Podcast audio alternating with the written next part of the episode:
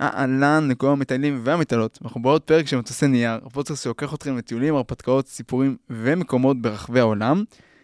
והפעם פרק מיוחד, כמו תמיד, אבל אני מארח פה חבר ילדות, שחזר עכשיו משלושה חודשים למעשה בדרום אמריקה, ואני רק חיכיתי שהוא ככה יחזור, אבל לא סתם דרום אמריקה, הוא עשה את דרום אמריקה על אופנוע, עם כמה סיפורים של, אה, הייתי אומר, גבול חיים ומוות, שווה להישאר אחרי הפתיח. יאללה, מתחילים.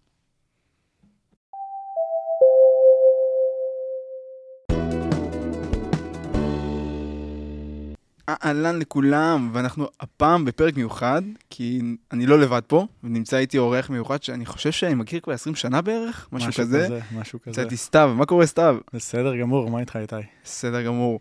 אז uh, סתיו, uh, מבחינתי זה אורח שהרבה זמן אני מחכה לארח אותו, כי אני עוקב אחריו באינסטגרם ורואה את כל הדברים המטורפים שהוא עשה, ורק חיכיתי שהוא כזה יחזור לארץ, ואפשר לתפוס אותו, לבוא פה לאולפן uh, בבית אריאל להקליט. אז דבר ראשון שנייה, תציג את עצמך, מי אתה, מה אתה. על הכיפאק. קודם כל, כיף להיות פה.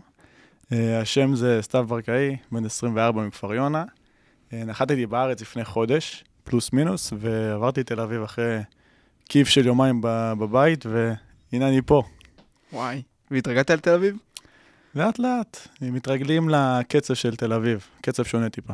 זהו, כי כפר יונה זה נראה לי כמו גדרה בערך, זה...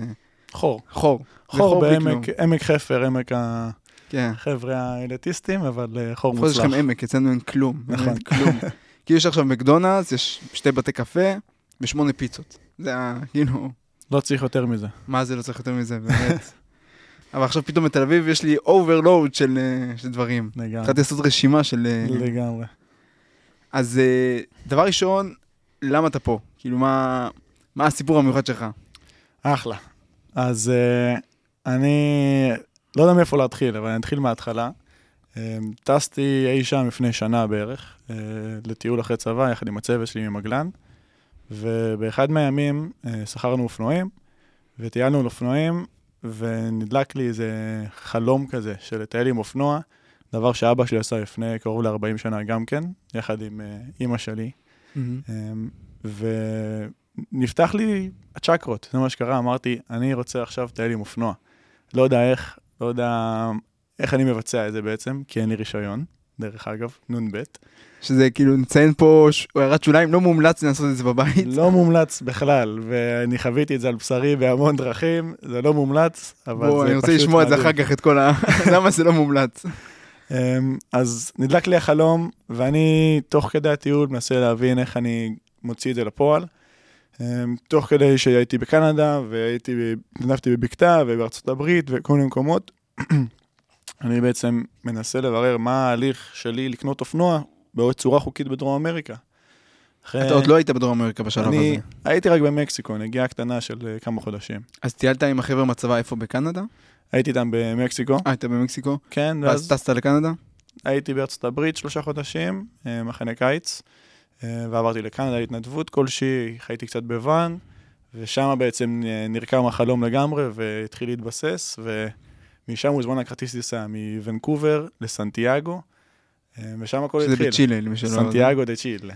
וואו. שם הכל התחיל. זה וואחד מרחק, זה, זה 6,000 קילומטר. כן, נראה לי אזור התשע, תשע שעות, משהו כזה וואו. לפחות.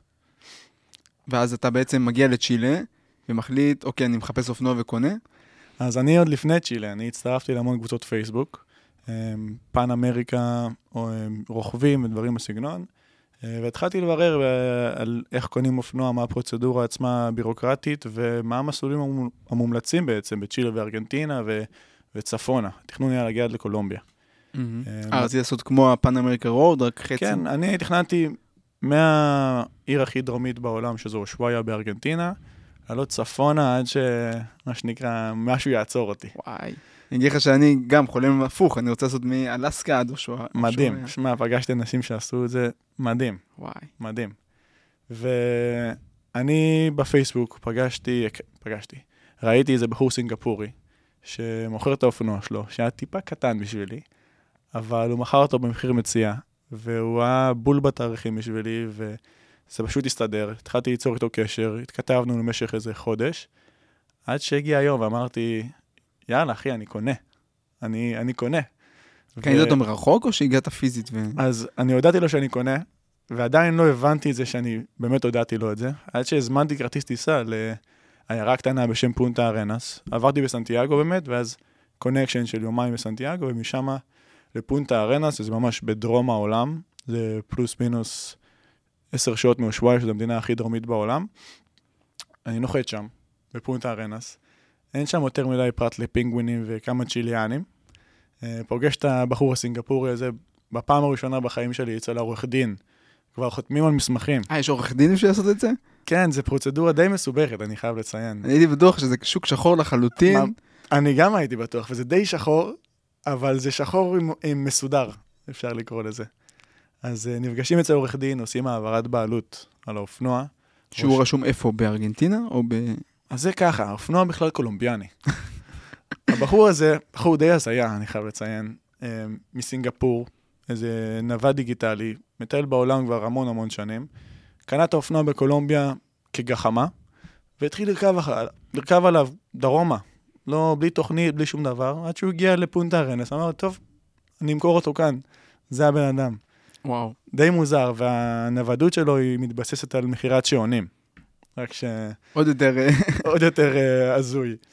וממנו אתה אומר, אני אקנה אופנוע. כן. אחרי שהאופנוע ממנו- עבר כאילו איזה 30 אלף קילומטר כל הדרך. בדיוק. אופנוע, את האמת, חדש דנדש, אה, הונדה XR אה, 190, שנת 2023, מה dealership בבוגוטה בקולומביה. אה, ממש חדש. חדש ל- מהניילונים.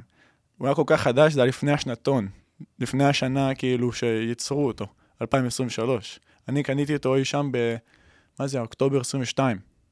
וואי. זה על זה שמוכרים את 23 אז היה. ב-22. כן, זה, זה משהו בקולומביה שמנסים אופנועים של שנה קדימה.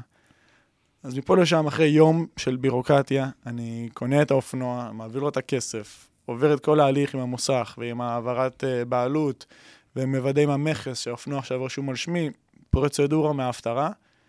אני חוזר להוסטל ואני מבין שיש לי אופנוע בידיים. ואני וואו. צריך עכשיו ללמוד איך לרכב על האופנוע הזה, כי אני לא רכבתי על אופנוע בחיים שלי. אז אני למחרת בבוקר מצלצל לסינגפורי, עושה לו, תקשיב, מה הסיכוי אם אתה מלמד אותי שנייה, אני אסע פה לג'יונות, תלמד אותי איך לרכב על האופנוע, והוא מסכים, ונוסעים לג'יונות, הוא מרכיב אותי מאחורה, כמו בכיסא אישה, כמו שאומרים אצלנו בניוד במגלן.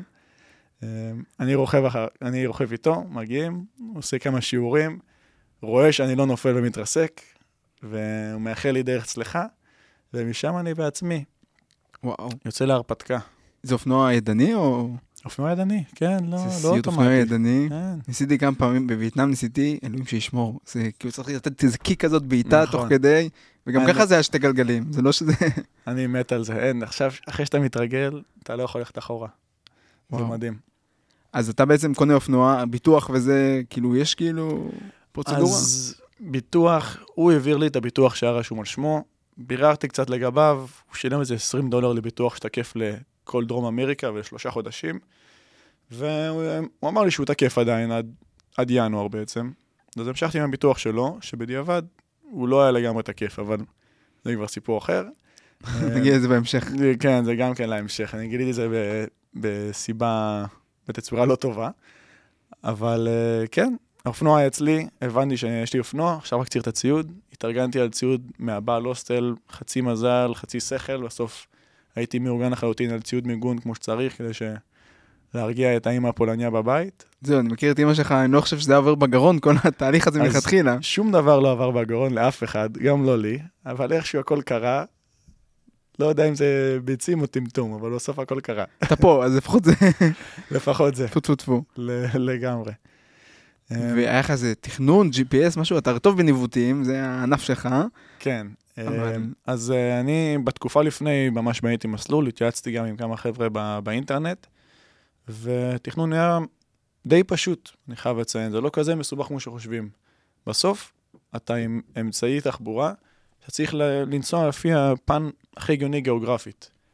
אז רציתי להגיע למקום הכי דרומי בעולם, שוואיה, אז הדרמתי, ומשם פשוט טיפסתי לפי המקומות ההגיוניים גיאוגרפית בשביל לטפס אליהם. המקומות הפופולריים בעלייה שכל הישראלים מכירים. אם זה אלצ'לטן, Mhm. אם זה ברילוצ'ה, אמ, אמ, מה עוד? יש שמות? פו- פוקון, אה, פונטה ארנאס, פוארטו נטאלס, טורס דל פיינה, כל המקומות האלה, פשוט פותח מפה, Google Maps, ומתחיל לקרוא אותה מהמפה אחד אחרי השני, ורואה מה הגיוני, אני אבקר בזה קודם, בזה קודם, בונה מסלול כלשהו דמיוני, ויוצא לדרך. יש הרבה הפתעות באמצע, אבל יוצא לדרך. איזה הפתעות לדוגמה?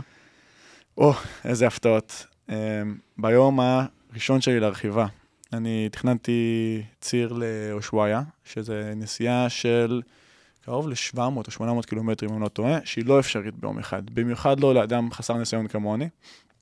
אז uh, בניתי את הציר, ויש על הבוקר מעבורת שאמורה לחצות את האוקיינוס ולהביא אותך בעצם לחצי האי מגלן, uh, בשמו. Uh, הגעתי, התחלתי לרכב, uh, חוצה עם המעבורת, שעה כבר לקראת צהריים, ואז אני רושם את הכתובת בגוגל מפס של מקום שהייתי אמור לישון בו, איזה כפר נידח בשם uh, ריו גרנדה. Um, ופתאום אני שם לב שהכביש נגמר, ואני מגיע לדרך עפר של 100 קילומטר. וואו. ואני גם לא יודע שזה 100 קילומטר, אני היחיד על הדרך הזאתי. אני בלי ניסיון, כל האופנוע מועמס עם הרבה ציוד, קרוב ל-30 קילוגרם של ציוד. אה, אני לא משופשף עדיין לגמרי עם האופנוע, ואני מתחיל לרכב. ואחרי 30-40 קילומטר מגיע משב רוח מהאוקיינוס, שפשוט הוציא אותי מהקוליס שלי עם האופנוע. עליתי על סוג של אה, חלוקי נחל על הדרך כורכר, ופשוט ב-60-70 קמ"ש התרסקתי. יואו. עפתי מהאופנוע. אני בשוק, בהלם, אני מתרומם, סוג של אינסטינקט מהצבא, אני בודק שכל הגפיים, הכל עובד מתפקד, אני רואה שאני מצליח להזיז הכל, אני שמח, רץ לאופנוע, מרים אותו, כל הדלק מתחיל להישפך החוצה. אמ, רואה שחלק מהדברים נסרטו, נשברו קצת, המתקן אה, ציוד שלי נשבר. אני מתיישב, מוציא כמה חטיפים לאכול, אלפחוס, להחזיר קצת סוכרים לגוף, כי אני הייתי בסוג של טראומה שם. ואני מתחיל להרגיש, לפני שאני אוכל, טעם מתכתי בפה. אני מבין שאני מדמם. אני מוריד את הקסדה, רק בשלב הזה, אחרי איזה 5-7 דקות. אני רואה שכל הסנטר שלי פתוח, אה, ואני מדמם מהשפה ומהסנטר, ואני גם מתחיל להרגיש כאבים בכף היד שלי.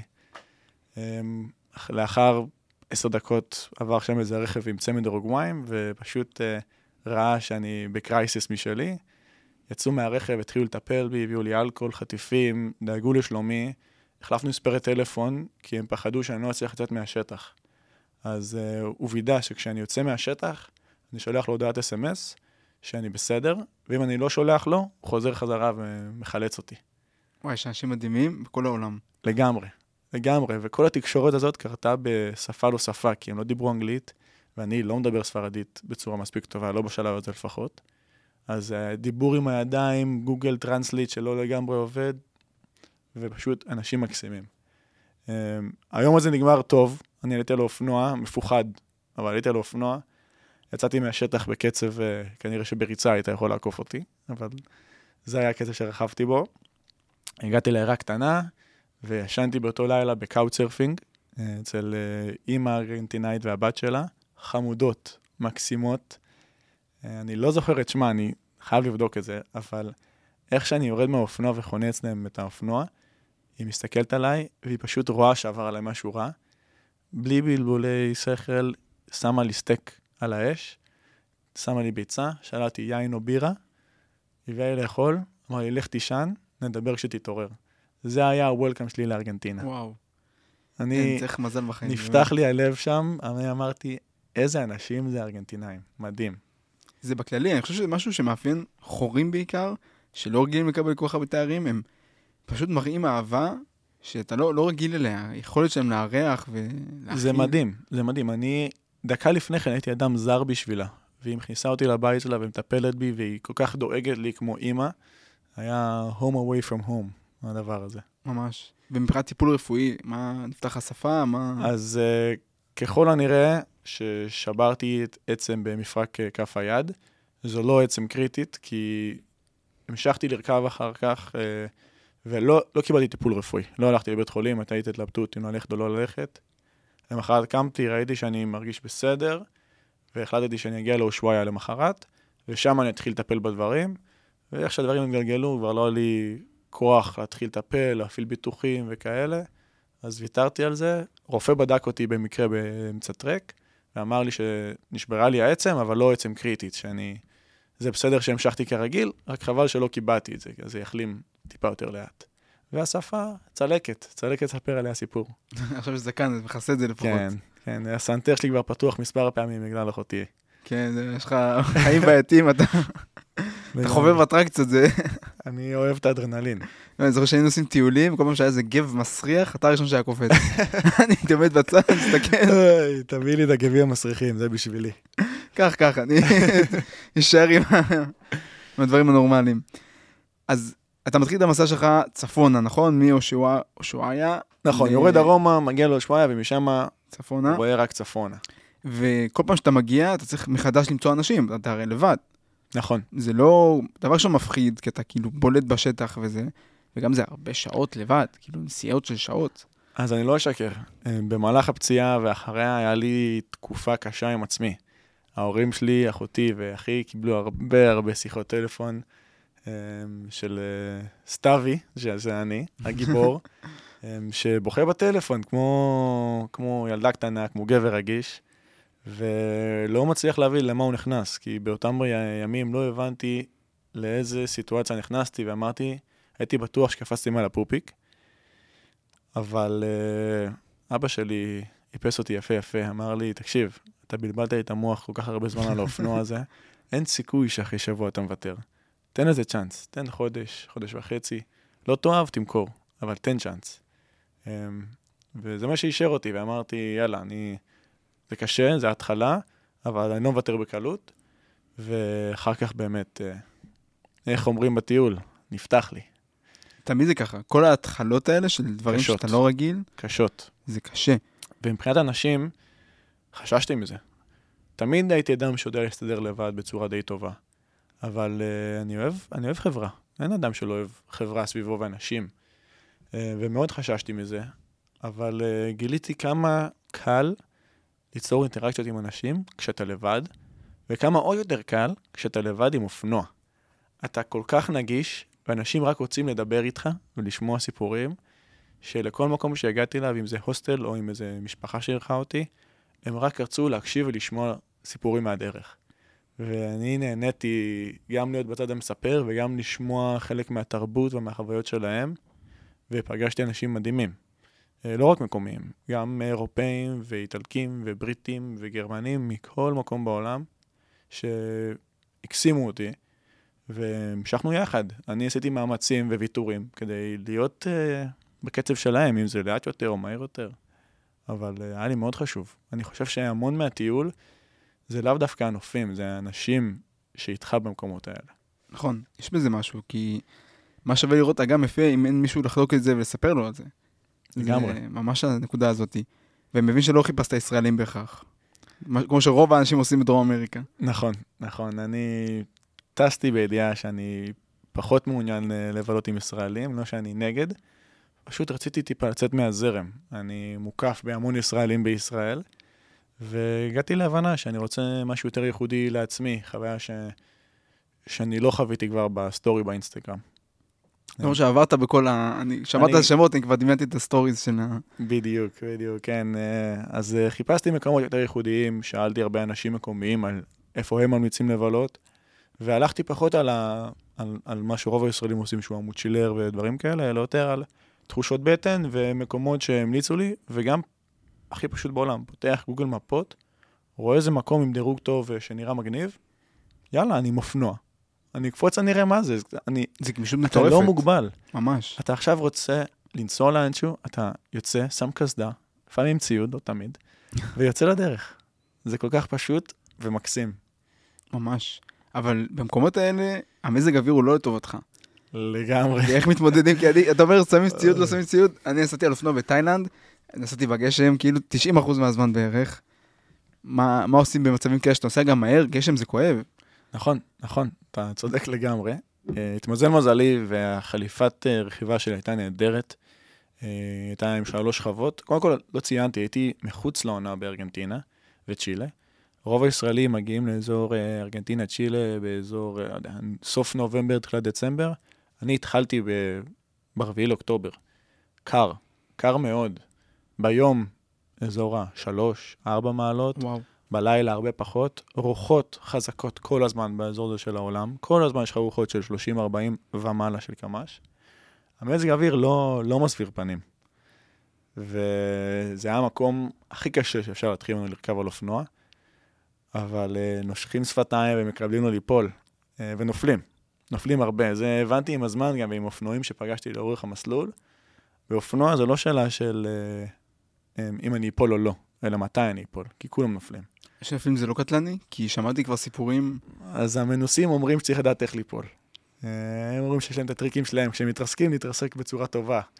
אבל זה שקר, נראה לי זה הרבה מזל והרבה להיות זהיר בסוף. ובהמשך היה לך עוד התרסקויות משמעותיות? ש... היה לי, היה לי בהמשך הדרך עוד, עוד התרסקות אחת רצינית, ומספר קטנות כאלה בפניות עדינות וכאלה שאתה נופל בסלואו מושן כזה, ואתה מנסה לעצור את עצמך, אבל שום דבר רע לא קורה בקטנות. במהירות זה מאוד מבהיל. אתה, הכל קורה כל כך מהר, אתה לא מבין איך קורה ומה קורה, ובום, טרחת על הרצפה. למזלי, יצאתי בלי שום פגיעה רצינית, האופנוע חטף כמה עיקומים ושפשופים, אבל שום דבר uh, שמנע ממנו להמשיך. הונדה זה מכונה שלא כן. עוצרת. האופנועים האלה מדהימים. איזה פרסומת. לגמרי. צריך עכשיו לדרוש מהם. לגמרי. אז אני מבין שתקלות טכניות זה לא היה אתגר פה, ו... אבל ציוד וזה, כאילו, העמסת עליו כל מיני דברים ליתר ביטחון? אז כן, אני הייתי בעצם עם המוצ'ילה שלי, עם תיק גרגורי 65 ליטר. שהוא על הכתפיים. לא, אני um, ריצ'טתי אותו מאחורה לכיסא האחורי בעצם. Mm-hmm. Uh, חוץ מזה, היה לי גם תיק גב קטן, שהיה בו את כל המסמכים החשובים שלי, אם זה הרישיון הבינלאומי, שהוא לא רלוונטי, כי אין לי רישיון לאופנוע, אבל הוצאתי בשבעה שקלים רישיון בינלאומי. Uh, וכל המסמכים שלי, של ביטוח ושל uh, האופנוע שהוא רשום על שמי, מלא מסמכים בירוקרטיים ואוזניות ודברים קטנים כאלה. וחוץ מזה, אני קניתי עוד שתי תיקי צד לאופנוע, תיקי עוקף, שבהם היה הרבה מהציוד spare לאופנוע, אם זה פנימיות spare, אם זה מפתחות לתיקונים שאני יכול לבצע בשטח, שגם זה, אתה לומד תוך כדי, תוך כדי תנועה. ועוד דברים רנדומליים, כל, כל הציוד קמפינג שלי היה שם גם כן, גזייה לבשל, אם אני נתקע בשטח עם האופנוע, אקסטרה דלק, שק"ש, מזרון, אוהל. אז זה היה מצבים שבאמת עשית אוהלים? ו... כן, כן, המון פעמים. אני, זה מה שחיפשתי, חיפשתי, רק חיכיתי ליום שאני אתקע בלי דלק ואני אגיד שאני, לא היה מה לעשות, אז פתחתי אוהל לצד הכביש וישנתי שם.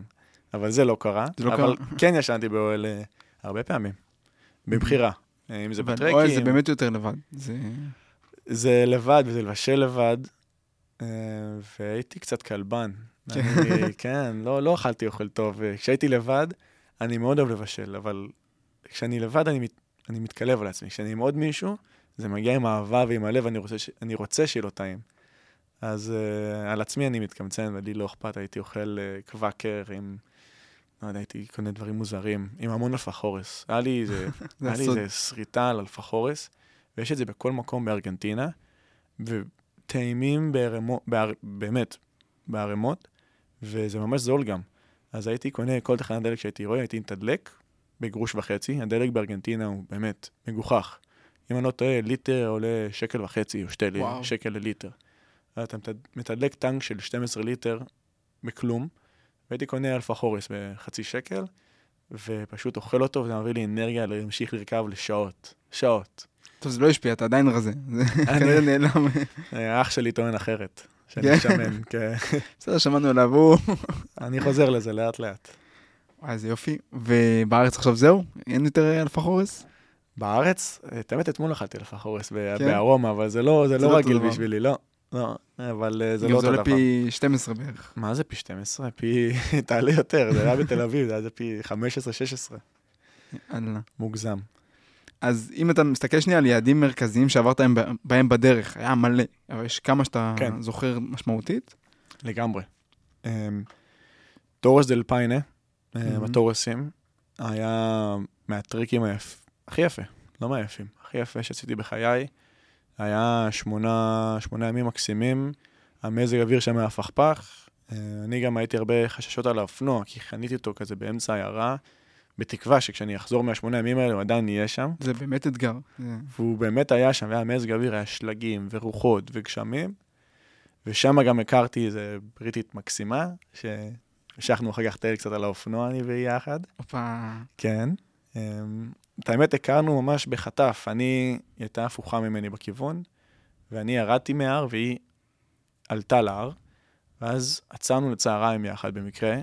היא אמרה שהיא מתה על ישראלים, היא פגשה מלא ישראלים בפוקון לפני כן במקומות אחרים, והיא אומרת שהאופי שלנו מגניב ברמות, אז פטפטנו, החלפנו מספרי טלפון כזה, ואמרתי לה שאני אדבר איתה שאני אסיים את הטרק. וסיימתי את הטרק, שלחתי לו הודעה, ואז הסתנכרן שהיינו יחד ב... um, פוריטו מורנו, בגליישר שם, בחלשים של העיירה. לא משנה. אני לא זוכר, אני תכף... אה, אל קלפטה, סליחה. איך אתה שולף את זה? כאילו, כן. זה שמות לא פשוטים. כן, אז, אה, הגעתי לאל קלפטה, פגשתי אותה, נהיינו סוג של אה, זוג לכמעט החודש שאחריו, ואיתה הכרתי גם איזו חבורה של כמה בריטים, שפשוט, בריטים, אמריקאי וגרמני, שהתגבשנו והמשכנו הלאה לאיזה חודש. איזה כיף. היה מדהים. ואז התפצלתם באיזשהו שלב? ש- התפצלנו כל הזמן, כי הם, מאוד פשוט בשבילם, הם מזמינים אוטובוס לילה, נוסעים נסיעה של 24, 10 שעות, כמה שהם רוצים, ואני לא יכול לעשות כזה דבר, אני עם אופנוע. אז אני מחכה ליום שמחרת, ישן טוב טוב בלילה, ואני מפצל את הרכיבות, אני דאגתי לא לרכב יותר מ-5-6 שעות ביום, כי מעבר לזה זה כבר באמת מתחיל להיות מסוכן. אה, וגם האופנוע הוא לא בנוי לנסיעות כאלה ארוכות. אופנוע קטן, אז הייתי ישן בכל מיני כפרים נידחים כזה בדרך, והייתי תמיד מגיע ביום, יומיים, שלוש איחור למקומות שנמצאים בהם. הם היו ממש פותחים שטח בשבילי, ואני מגיע בעקב לאט-לאט עם האופנוע הקטנצ'יק שלי. אבל בטרקים שהם עושים וכל זה צריך להסתנכרן, הרי זה... נכון. הם, הם היו מקסימים, היו באמת מחכים לי לדברים יפה. המרכזיים, לאטרקציות המרכזיות היו מחכים לי, והם היו עושים את הדברים השוליים שאני פחות... אה, הם, הם הכירו אותי כבר, הם ידעו מה אני אוהב ומה אני פחות אוהב, הם היו יוצאים לברים אה, ומסיבות וכל מיני מסעדות יקרות כאלה, כשאני לא נמצא, וכשאני מגיע היינו עושים יותר טרקים וטיולים. הם ו-. לא מתקלבים, אבל אה, עושים דברים יותר, אה, יותר נחמדים, יותר אה, עם הטבע. סליחה שזו שאלה של אימא, אבל למה זה נגמר אה, עם הבריטית? וואי, זה לא נגמר אף פעם, זה פשוט אה, כל אחד הלך את דרכו. היא תפסה, איפה זה? היינו ב... כן, היינו בברי- בברילוצ'ה. היא תפסה טיסה לאקוודור, לירד גלישה, ואני המשכתי עם, אה, עם יסמין, שלא ציינתי את זה לפני כן, אבל יסמין זה השם של האופנוע. אה, באמת? כן, אני לא יודע איך, לא. איך זה לא עלה עד עכשיו. כן, למה דווקא יסמין? מה זאת אומרת? קודם כל זה שם מקסים. ודבר שני, אני לא רוצה לבלות את רוב שעות היום עם גבר. הייתי שמח שזה יהיה אישה, אז לפחות שזאת תהיה יסמין. יש בזה משהו. יש בזה משהו. לך תדע, אולי עכשיו הבאת פה איזה נבואה לבאות. פתאום עוד כמה שנים יהיה לך ילדה יסמין, או... וואו. יפה. יפה, יפה. התחברת אליו לאופנוע? כאילו, באמת זה... ליסמין. יסמין. לאה. עכשיו נקרא לה יסמין. כן, היינו... יש לי כל מיני סרטונים בטלפון שאני מדבר אליה, שאני מתעצבן עליה, ואני מתנצל בפניה שהתנהגתי אליה לא יפה לפעמים, שהיא נפלה. ובימים קשים של רוחות אני מבקש ממנה שתיתן אקסטרה מאמץ ותיסע יותר טוב. או ימים שהייתי קשקש עם הדלק, אני ממש מלטף אותה ואומר לה עוד קצת, עוד קצת נעמי, אנחנו מגיעים, עוד שנייה מגיעים, מבטיח לך, את רעבה, אני רואה, אבל תגיעי. אמ, כן, בעיקרון איבדתי את ה... ירדתי מהפסים. כן, השתגעתי. לגמרי זה נשמע. כאילו, אם אני מציג את ההקלטות האלה ואת הוידאוים האלה לאנשים, אני עכשיו באברבנל.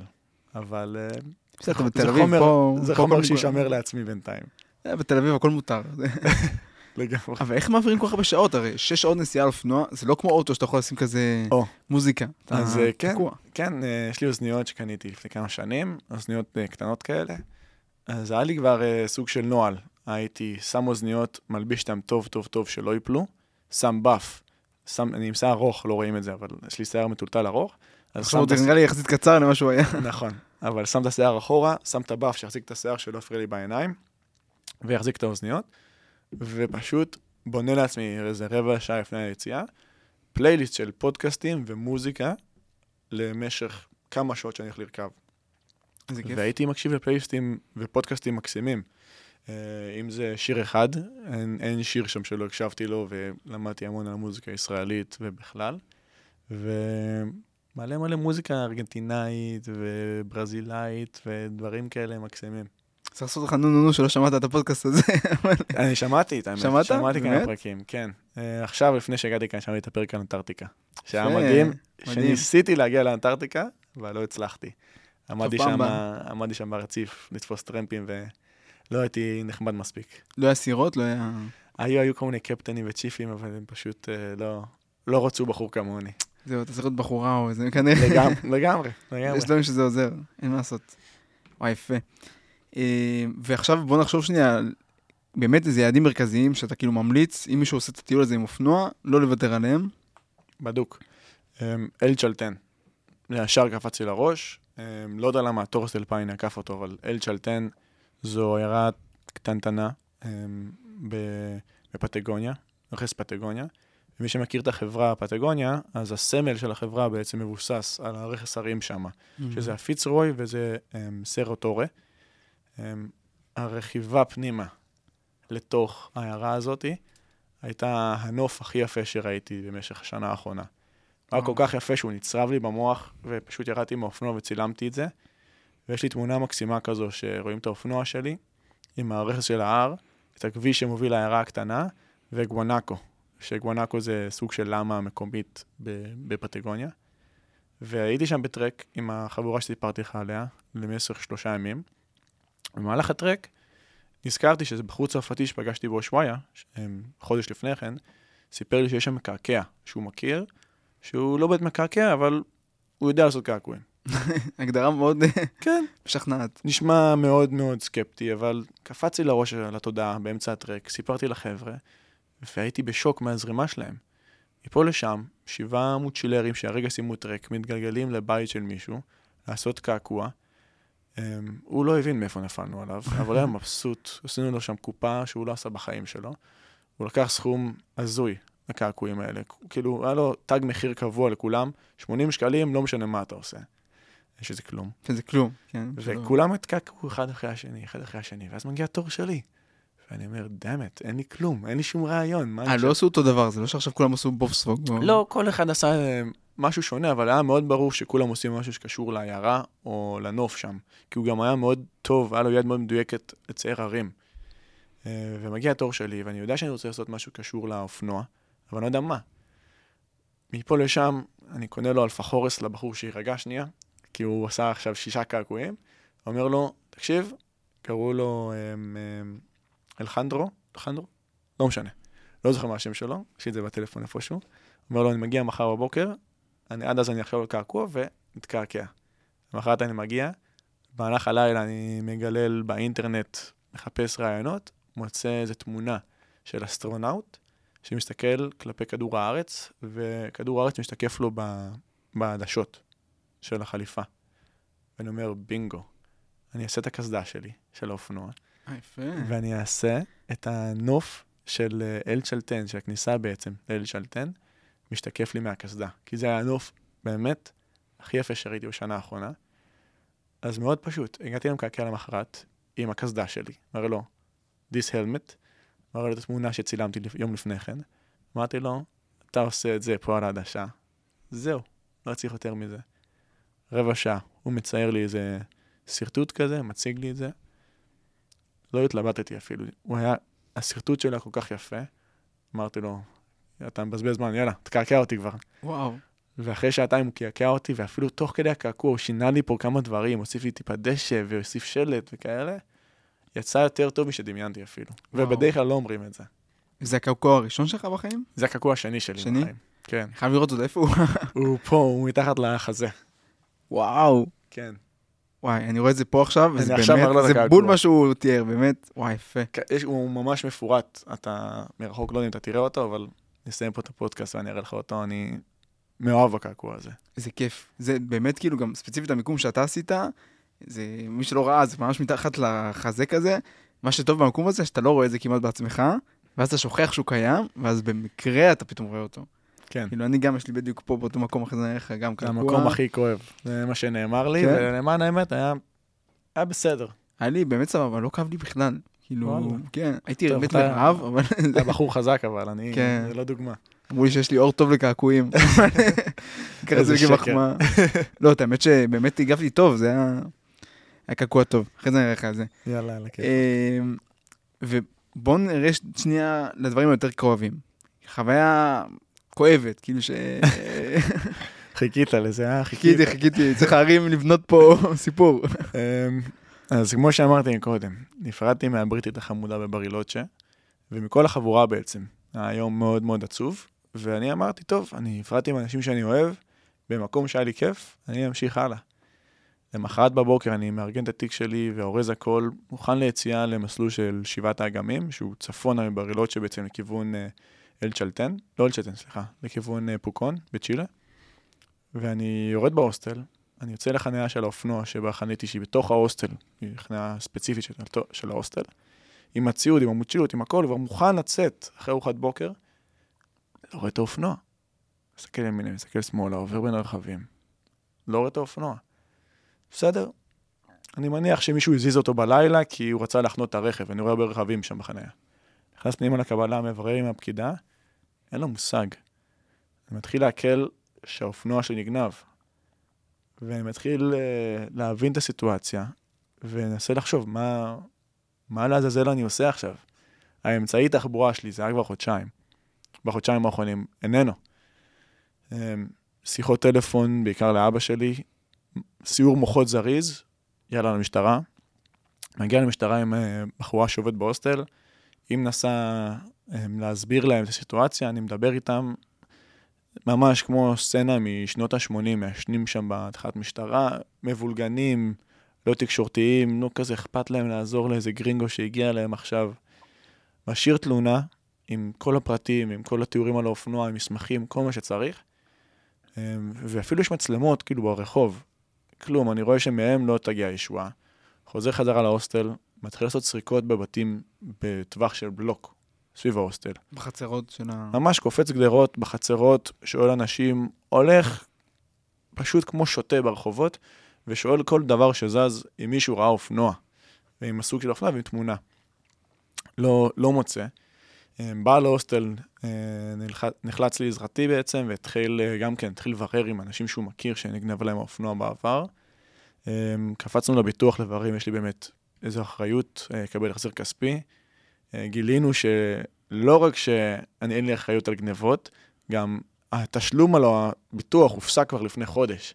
אז אני חייב להם כאילו כסף על החודש, משהו זה, אומרים לי שאתה חייב לי כמות של כסף. אני באותו רגע קמתי והלכתי, אפילו לא חיכיתי שהם יגדירו לי את ההמשך. אה, אמרתי להם שיחפשו אותי בכסלו, מה שנקרא. אה, ואז אני, עלה רעיון ב... לבעל ההוסטל, שאני אפרסם פוסט בסטייל Secret תל אביב, קבוצת פייסבוק כזו של חבר'ה שמוכרים וקונים דברים בברילוצ'ה. אני מפרסם שם פוסט שובר לבבות. על שאני מוצ'ילר ישראלי שנגנב לאופנוע, ושאני, אין לי כסף, ובלה בלה בלה בלה בלה, ושאני אשמח לעזרה, וכל עזרה מבורכת, ואני באמת אתן פרס למי שיוכל לעזור לי. אמ, והתחלתי להיות מוצף מאנשים שעושים לייקים ושרים, וגם מתגובות בפרטי. אה, תוך כדי שאנשים מגיבים לי, אני עובר על ההודעות, ואני מסתובב אצל אה, מוסכניקים, לשאול אותם אם הם יודעים איכשהו לאן ואיפה זה יוביל. אמ, הגעתי לאיזה מוסכניק, לאיזה מוסכניק אחד מקסים עם אבא שלו, שתפסו אותי והעלו אותי על הטויוטה שלהם, והתחלנו באמת לעבור בפאבלות של ברילוצ'ה ולחפש את האופנוע. אחרי חצי שעה, שעה שלא מוצאים, חזרנו חזרה למוסך, ואז קיבלתי איזו הודעה מבחור בשם ג'וני, שטוען שהוא חוקר פרטי, אופה. ושהוא יודע איפה האופנוע שלי. עכשיו, לא עשו אותי אתמול. ברור לי שג'וני הוא לא חוקר פרטי, וברור לי שהוא יודע איפה האופנוע שלי, אבל הוא לא בחור נחמד וטוב לב. קבענו להיפגש, אני פגשתי בחור, מקום ניטרלי, ווידאתי שיהיו אנשים בסביבה שלי שישימו עליי עין. נפגשנו בהוסטל, אמ, הוא הגיע, לא נראה בחור סימפטי במיוחד, לא מדבר אנגלית, טוען שהוא מכיר את האנשים שגנבו את האופנוע שלי, הם פרסמו את זה בפייסבוק וכאלה, והוא יכול להוביל אותי לאזור שם, אבל הוא דורש כסף. אני עושה לו, אוקיי, כמה כסף אתה רוצה? מתמקחים וכאלה, מגיעים לסכום של 100 דולר. ואני עדיין חשדן מאוד, אני לא יודע עדיין לאן הוא מוביל אותי. תוך כדי שאני מדבר עם ג'וני, קיבלתי עוד הודעת אה, אה, מסנג'ר ממוסכניק מהפבלות, שטוען שהוא ראה... אה, עכשיו, הם לא מודעים, כאילו, הוא הביא לי מידע שהסתנכרן לי בדיוק עם המידע שג'וני הביא לי. אז כבר זה היה שתי מקורות מידע שהסתנכרנו לי ביחד, וזה כבר מראה, טוב, המודיעין הזה כנראה יוביל אותי לאנשהו. אמ, והמוסכניק הזה באמת אמר לי שהוא ראה חבר'ה, ילדים גוררים את האופנוע שלי בשעת בוקר מוקדמת, והוא הצביע לי על האזור הכללי, שג'וני גם כן אחר כך אמר לי שזה האזור, שזה הפאבלות של ברילוצ'ה. פה לשם, ג'וני מעלה אותי לרכב, הוא שאל אותי אם אני רוצה שהוא יביא כמה חבר'ה מקומיים עם מסכות. אמרתי לו, אין בעיה, אין, אין סיבה, אני אדאג לחבר'ה ישראלים. מה זה תפסתי, מסכות? חבר'ה שיבואו רעולי פנים, עכשיו לגנוב אופנוע חזרה. התוכנית הייתה, הוא הסביר אותה באופן מאוד חפוז, אבל התוכנית הכללית הייתה להגיע לבית שלו, לה, הוא ידע שזה חבר'ה צעירים, בני 16, אה, רעולי פנים, ופשוט לגנוב את האופנוע חזרה. זו הייתה התוכנית. אין, וואי, אין, אין יותר. מדי מודיעין, כן, משהו מאוד חאפרי. אבל הייתי כל כך נואש ונלהב מההזדמנות הזאת, שאמרתי, אני, אני אין. אמ, תפסתי שלושה חבר'ה בשנייה האחרונה, ישראלים שפגשתי ברחוב. אמ, הם הכירו אותי במקרה, כי הם שמעו עליי. אמרתי להם, חבר'ה, אל תשאלו שאלות, תעלו לאוטו, אני אסביר לכם הכל. הם באמת עלו על האוטו והסברתי להם הכל. נסענו לכיוון הפאבלות, אספנו איזה בחור, איזה חבר של ג'וני, שהוא חבר של בחור שגנב את האופנוע, אבל בשביל הכסף הוא מוכן לבגוד בו. אז כן, משהו הזייתי, הוא הרים צלצול. אה, התחלנו להגיע לבית של אה, החבר'ה הצעירים שגנבו את האופנוע. אה, רצו, ג'וני רצה לחנות על הבית. אני אמרתי לו, חביבי, בוא נכנה איזה זץ אחורה, כשנראה את האופנוע נפרוק רגלית ונפתיע אותם בעצם, שלא ייבהלו מאיתנו שאנחנו נמצאים על הבית שלהם. וככה באמת היה. חיכינו איזה רבע שעה, אחרי רבע שעה הוא הרים אליו צלצול, אמר לו בספרדית, היי, אני פה מחוץ לבית שלך, באתי להביא לך, לא יודע, XZ. אמ, ובאמת, אחרי רבע שעה אני רואה את האופנוע שלי, שנראה, עשה מתיחת פנים מלאה כבר, הוא לא נראה כמו האופנוע שלי, ושתי חבר'ה צעירים, ערסים ארגנטינאים, בלי קסדות, רוכבים עליו. אין לי דרך להסביר מה עבר לי בראש שם, אבל אמ, אני לא מרוקאי.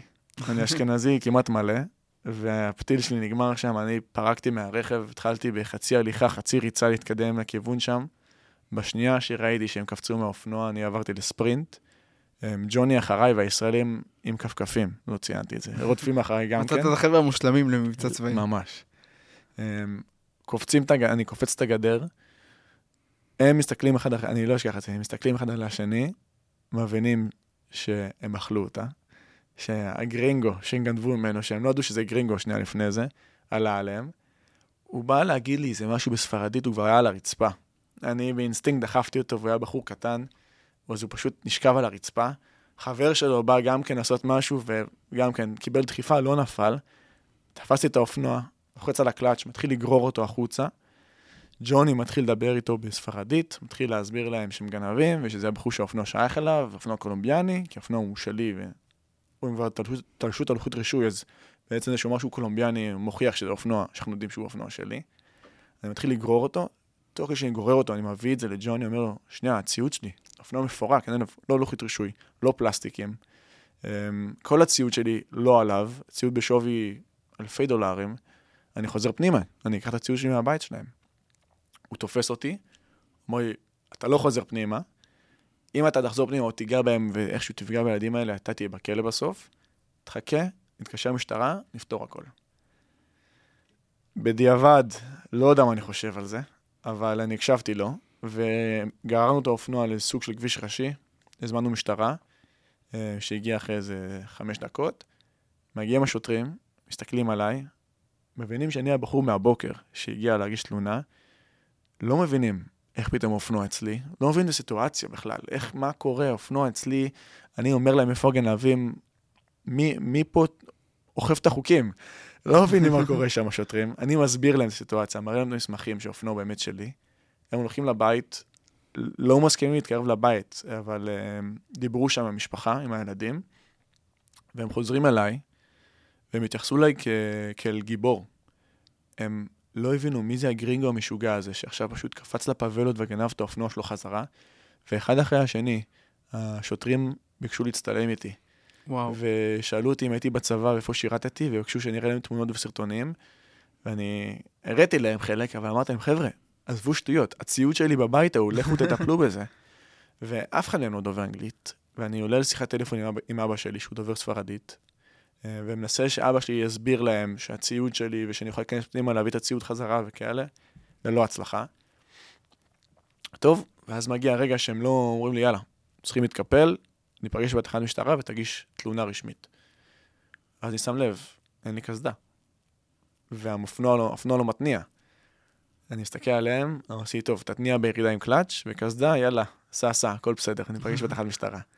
אז אני רוכב שם, משם אה, ללא קסדה, לתחנת משטרה, פוגש את ג'וני מחוץ לתחנת משטרה. שנייה לפני שבא להיכנס פנימה, הוא תופס אותי ביד, הוא עושה לי, חביבי, הכסף. עושה לו, אין בעיה, אני אביא לך אותו שנסיים את מה שסיכמנו, את ה-100 דולר. הוא עושה, לא, לא, לא 100 דולר. אם אתה רוצה שאני אדבר עם משטרה, 300 דולר. זה מסכן אותי. אני מסתכל עליו, עושה לו, אתה מתבלבל, מסתכל על 100 דולר. הוא עושה לי, תקשיב, או שאתה מביא לי 300 דולר, או שאני לא מדבר עם המשטרה. אמרתי לו, אחלה. או שאתה מקבל 100 דולר, 100 דולר ומדבר עם המשטרה, או שאתה לא מקבל כלום. תבחר מה אתה רוצה. הכסף אצלי עדיין, כאילו, אין לך עדיין, אה, לא חתמתי איתך על חוזה אלא כלום. זה, זה האופציה שלך. הוא הבין שאין לו פה יותר מדי מיקוח איתי, אז הוא אמר, יאללה, בסדר. הלכנו, אני בסוף גם פינקתי אותו ב-50 דולר טיפ, עליי, מה שנקרא. אה, דיבר עם המשטרה, הביא דוח רשמי, אה, ונאמר לי שאני אקבל צו חיפוש על הבתים שלהם ב-48, 72 שעות הקרובות. בזמן הזה הציוד כבר יכול לעבור עד אה, ניקרגואה. לא רק שהוא יכול לעבור עד ניקרגואה, אני לא מספיק לחזור להוסטל, אני כבר מקבל שיחת טלפון ממספר חסום, שמאיימים עליי, שאני יודע איפה אני ישן, הם יודעים איפה אני ישן, ושהציוד שלהם אצלי, ושהם רוצים להיפגש איתי, ולעשות החלפה לציוד, והם דרשו סכומים שם הזויים. והבאתי את הטלפון שלי לפקידה בהוסטל, והיא קצת חמומת מוח מקורדובה. היא אמרה להם, חבר'ה, אתם מבולבלים. אנחנו יודעים איפה אתם גרים, והישראלי פה זה ישראלי משוגע, והוא מביא את כל החברים שלו, ואנחנו באים אליכם. הם ניתקו את הטלפון מהר מהר, והקשר שלי איתם די נותק, אז כל הקשר שלי מעתה והלאה היה דרך ג'וני. שהפלא ופלא, הוא כבר לא ילד טוב. ג'וני הוא ילד רע. והוא הוא כנראה קשור אל החבר'ה האלה בצורה כזו או אחרת, והוא כאילו היה הגוד גאי שמקשר אותי אליהם, כי הם לא היו מוכנים לתקשר איתי ישירות. אה, וכך היה איזה מספר ימים, כמעט שבוע, שאני מתקשר איתם דרך ג'וני. עכשיו, תוך כדי הכל, מונדיאל ברקע. ארגנטינה משחקת נגד אנגליה, וזה, ושם, ופה, וכולם, אתה יודע, יום של מונדיאל, שום דבר לא עובד בארגנטינה. אף אחד לא זז מילימטר, אף אחד לא מזיז אצבע, שלא לדבר על המשטרה. אז uh, הרבה מאמצים להחזיר את הציוד, שלא צלח. היה הרבה תוכניות עם המשטרה למבצעים סמויים שלא יצאו לפועל. אחד מהם... עכשיו כולה להיכנס לבית לקחת ציוד, זה לא... כן, אבל uh, הם כבר ציימו לי תמונות של הציוד שלי, uh, מכל מיני מקומות ובתים שונים, ודרשו כספים. ותכננתי כבר תוכניות על איך אני עושה להם איזה מערב עם המשטרה, והמשטרה גם זרמה על זה. אבל uh, בסוף uh, זה לא יצא לפועל ולא קיבלתי כלום uh, מהציוד. Uh, ניסיתי כל מיני טריקים, גם שלחתי להם הרבה תמונות, פגשתי כל מיני ישראלים, ושלחנו לו מספר שאיים עליי, שסחט אותי בעצם. שלחתי לו המון תמונות של חברים שלי ושלי ממספרים שונים בוואטסאפ, של, שלהם מהצבא בעצם, וכיתוב בספרדית, יש לך 48 שעות להחזיר את הציוד לחבר שלי, אם לא, אנחנו בדרך לברילוצ'ה. אז הוא קיבל המון המון הודעות כאלה בוואטסאפ מהמון מספרים, והוא כנראה חטף רגליים קרות, אמר, לא יודע מה זה הישראלי המשוגע הזה שנפלתי עליו, אבל אני לא מדבר איתו יותר. אמ, עד שהוא לאט לאט התחיל להבין שאני כנראה סתם דיבורים ופחות מעשים. אה, ואז הם התחילו ליצור איתי קשר ולהגיד שהם יודעים איפה אני נמצא, ועברתי הוסטל, אז אני אמרתי, טוב, אחרי שבוע שם, ראיתי שזה לא מתקדם, לא עם המשטרה ולא איתם, וכנראה שהציוד כבר נמכר לאנשהו. תפסתי את האופנוע אמ, המפורק שלי, חייב לציין, כן טיפלתי בו ימינה-שמאלה, אבל היה די מפורק, כל המערכות חשמל שם, כל הפלסטיקים, הכידונים שברו לי אותו תוך כדי שהם ניסו לשבור את הנהלת כידון. אז תפסתי אותו, שלחתי את המוצ'ילה שלי עם איזה כמה ישראלים חמודים שפגשתי, עליתי על האופנוע עם תיק גב ועם טרמפיסטית ישראלית שפגשתי בהוסטל, שעזרה לי קצת בכל הפרוצדורה שם, ויצאתי לדרך לשבעת האגמים בשמונה ימי איחור. אז uh, זה הסיפור uh, כאוב, מטורף, סלש, לא יודע מה. הרבה אנשים רצו לעודד אותי, להגיד לי, מה, זה סיפור מדהים לחיים וכאלה. באותם רגעים זו הייתה סיטואציה מאוד קשוחה בשבילי, אבל עכשיו בדיעבד אני מסתכל על זה ואומר, כסף בא, כסף הולך, הסיפור הזה יישאר איתי לנצח. נכון, אבל אני גם חייב להגיד שיצאת פה וואחד גיבור, תקשיב, ההיסטוריה הצבאית שלך כנראה עזרה. אני, לא יודע אם הייתי עושה אותו, דבר. אני חושב, אני לא יודע להגיד מה עבר לי בראש באותם רגעים. כאילו, סתיו השפוי עכשיו, שיושב איתך פה באולפן, הוא אומר, מה, עבר לי בראש? אבל uh, חברים שלי מכירים אותי, יודעים שלפעמים נכנס בי איזה צ'וק, ואני לא רואה בעיניים, וזה היה אותם רגעים שהייתה לי מטרה אחת. המטרה הייתה, אני אעצור שנייה. היו לי שתי אופציות שגנבו לי את האופנוע, הבנתי את זה עם עצמי. אני יכול לשבת ולבכות, שזה מה שרוב האנשים היו עושים באותה סיטואציה, או שאני יכול לעשות כל דבר שאני מסוגל לעשות כדי להחזיר את האופנוע הזה חזרה אליי, וגם אם הוא לא יחזור, אני אדע שעשיתי, הפכתי כל אבן כדי להחזיר אותו. וכך היה. אמ, ואני שמח שעשיתי את זה, ושמח בטירוף שהוא חזר אליי, לא בכלל בגלל הפן הכספי, בגלל, בגלל ההמשך של הטיול ולאן שהגעתי אחר כך. זהו, אבל זה גם יכול להיגמר אה, אחרת לגמרי, כי דרום אמריקה זה לא מקום בטוח, ויכלו להחזיר לך, ויד כן. תחת יד, ועין תחת עין. לגמרי. ובגלל זה, לגמרי... תוך יומיים כבר חציתי מדינה. לא, אמרתי, אני נוסע ולא מסתכל אחורה. ואז בשלב הזה אתה כבר מתחיל להבין שאתה רוצה לסיים את הטיול, ו... אז זהו, בשלב הזה אני כבר מתחיל, מה שנקרא, הרוח יצאה מהמפרשים. וכבר מצאתי, התחלתי כבר למצוא קונה, אמ, שלמען האמת, בחור שהכרתי עוד מהארץ, חבר טוב אה, משמשית, אה, שהייתי יחד בנבחרת ישראל בניווט. אה, והוא הביע עניין באופנוע, התחלתי לדבר איתו. ואז באמת זה הסתנכן כמו שצריך. נמצא הקונה, והתוכנית שלי, שהייתה לסיים בצפון דרום אמריקה, שזה אזור קולומביה, הבנתי שהיא לא תקרה, אלא אם אני אגיע לסנטיאגו ואמצא אופנוע אחר. אז אני כבר, באותם ימים, אני המשכתי עוד איזה חודש אחרי ברילוצ'ה, פלוס מינוס, אמ, וזרמתי על זה, אמרתי, אני אמכור את האופנוע הזה, כי, כי כבר להשקיע בו עוד כספים בשבילי היה too much, גם לא היה לי עוד הרבה כסף, וגם רציתי איזה משהו שונה, טיפה להירגע. היה לי מאוד קשה, כל הלבד, עם הגניבה, ממש יצאו, יצא לי הרוח מהמפרשים. ואמרתי, אני פתוח למה שיבוא יבוא. אם זה ברזיל, אם זה אני אקנה אופנוע חדש יותר גדול. כבר הייתי בשל לאופנוע יותר גדול, יותר מסיבי, יותר חזק. ושקלתי את זה, חיפשתי אופנועים. אמ, לצערי או למזלי, לא מצאתי אופנועים בסנטיאגו שטעמו את הטווח מחירים שלי. אבל כן, אחרי חודש עברתי עוד בכמה מקומות מדהימים ופגשתי אנשים uh, מדהימים. הגעתי לסנטיאגו, ושם פגשתי את עידו, uh, שמי עידו, שאליו מכרתי את האופנוע, והוא התחיל הרפתקה משלו. שדי זה על ההרפתקה שלי, רק בכיוון ההפוך, ולדעתי היה לו גם מדהים. והאופנוע שרד, למרות כל התלאות? האופנוע שרד, האופנוע לא היה במצב מיטבי כשהוא קיבל אותו, אבל הוא קיבל הנחת חבר, אה, הוא יעיד על כך. והלכנו יחד, אני, הלכנו יד ביד, אני והוא שבוע שלם בערך בסנטיאגו. ליוויתי אותו בכל התהליך של האבזור שלו, של השיפוץ שלו. מה שלי לא היה בפונטה ארנס, שלושה חודשים לפני כן, את הליווי הזה של איך מטפלים באופנוע, ואיך מטיילים עם אופנוע, וכו' וכו' וכו'.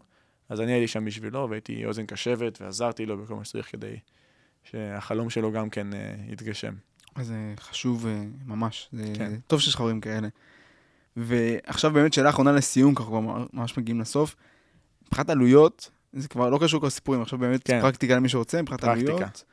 על הכיפאק. אז uh, על אופנוע ספציפית, משתנה בין כל אופנוע לאופנוע. Uh, בכללי, ישראל יקרה. כל מקום חוץ מישראל הוא יותר זול כמעט בפן בעיקר של אופנועים, כי אין, אין מיסוי מטורף.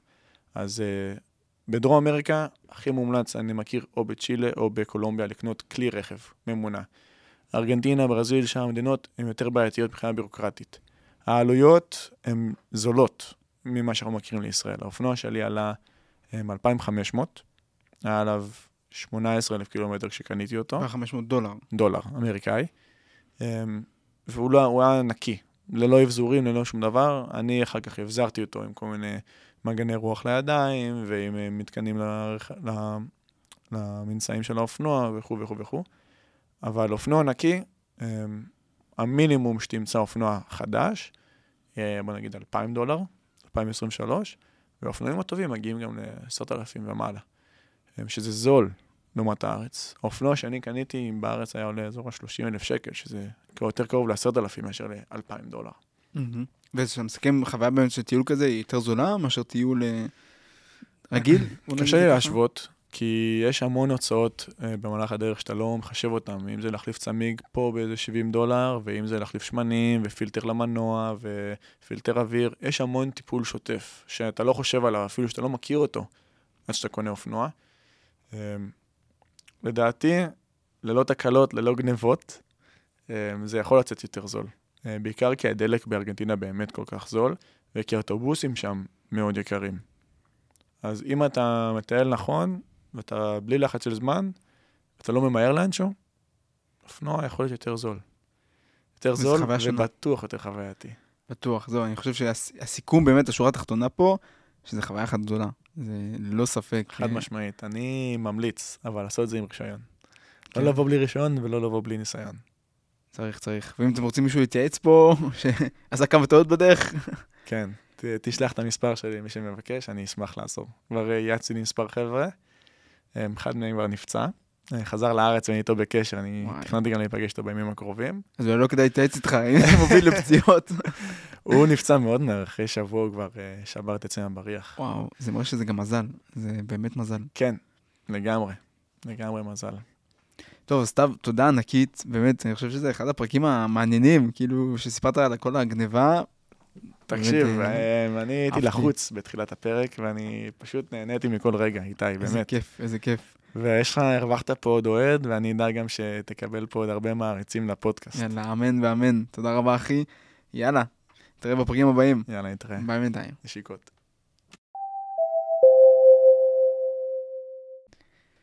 אז מה היה לנו היום?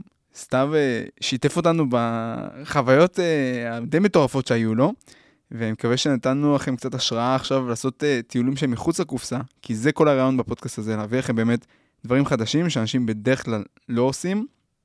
אז אם יש לכם שאלות או כל דבר, כמובן אפשר לקשר אתכם לסתיו, ויאללה, נראה אתכם בפרקים הבאים. אנחנו נמצאים בכל אפליקציות הפודקאסטים, ספוטיפיי, אפל פודקאסט, גם בפטריון, תתמכו בנו. אוהב אתכם, נתראה בפרקים הבאים. ביי בינתיים.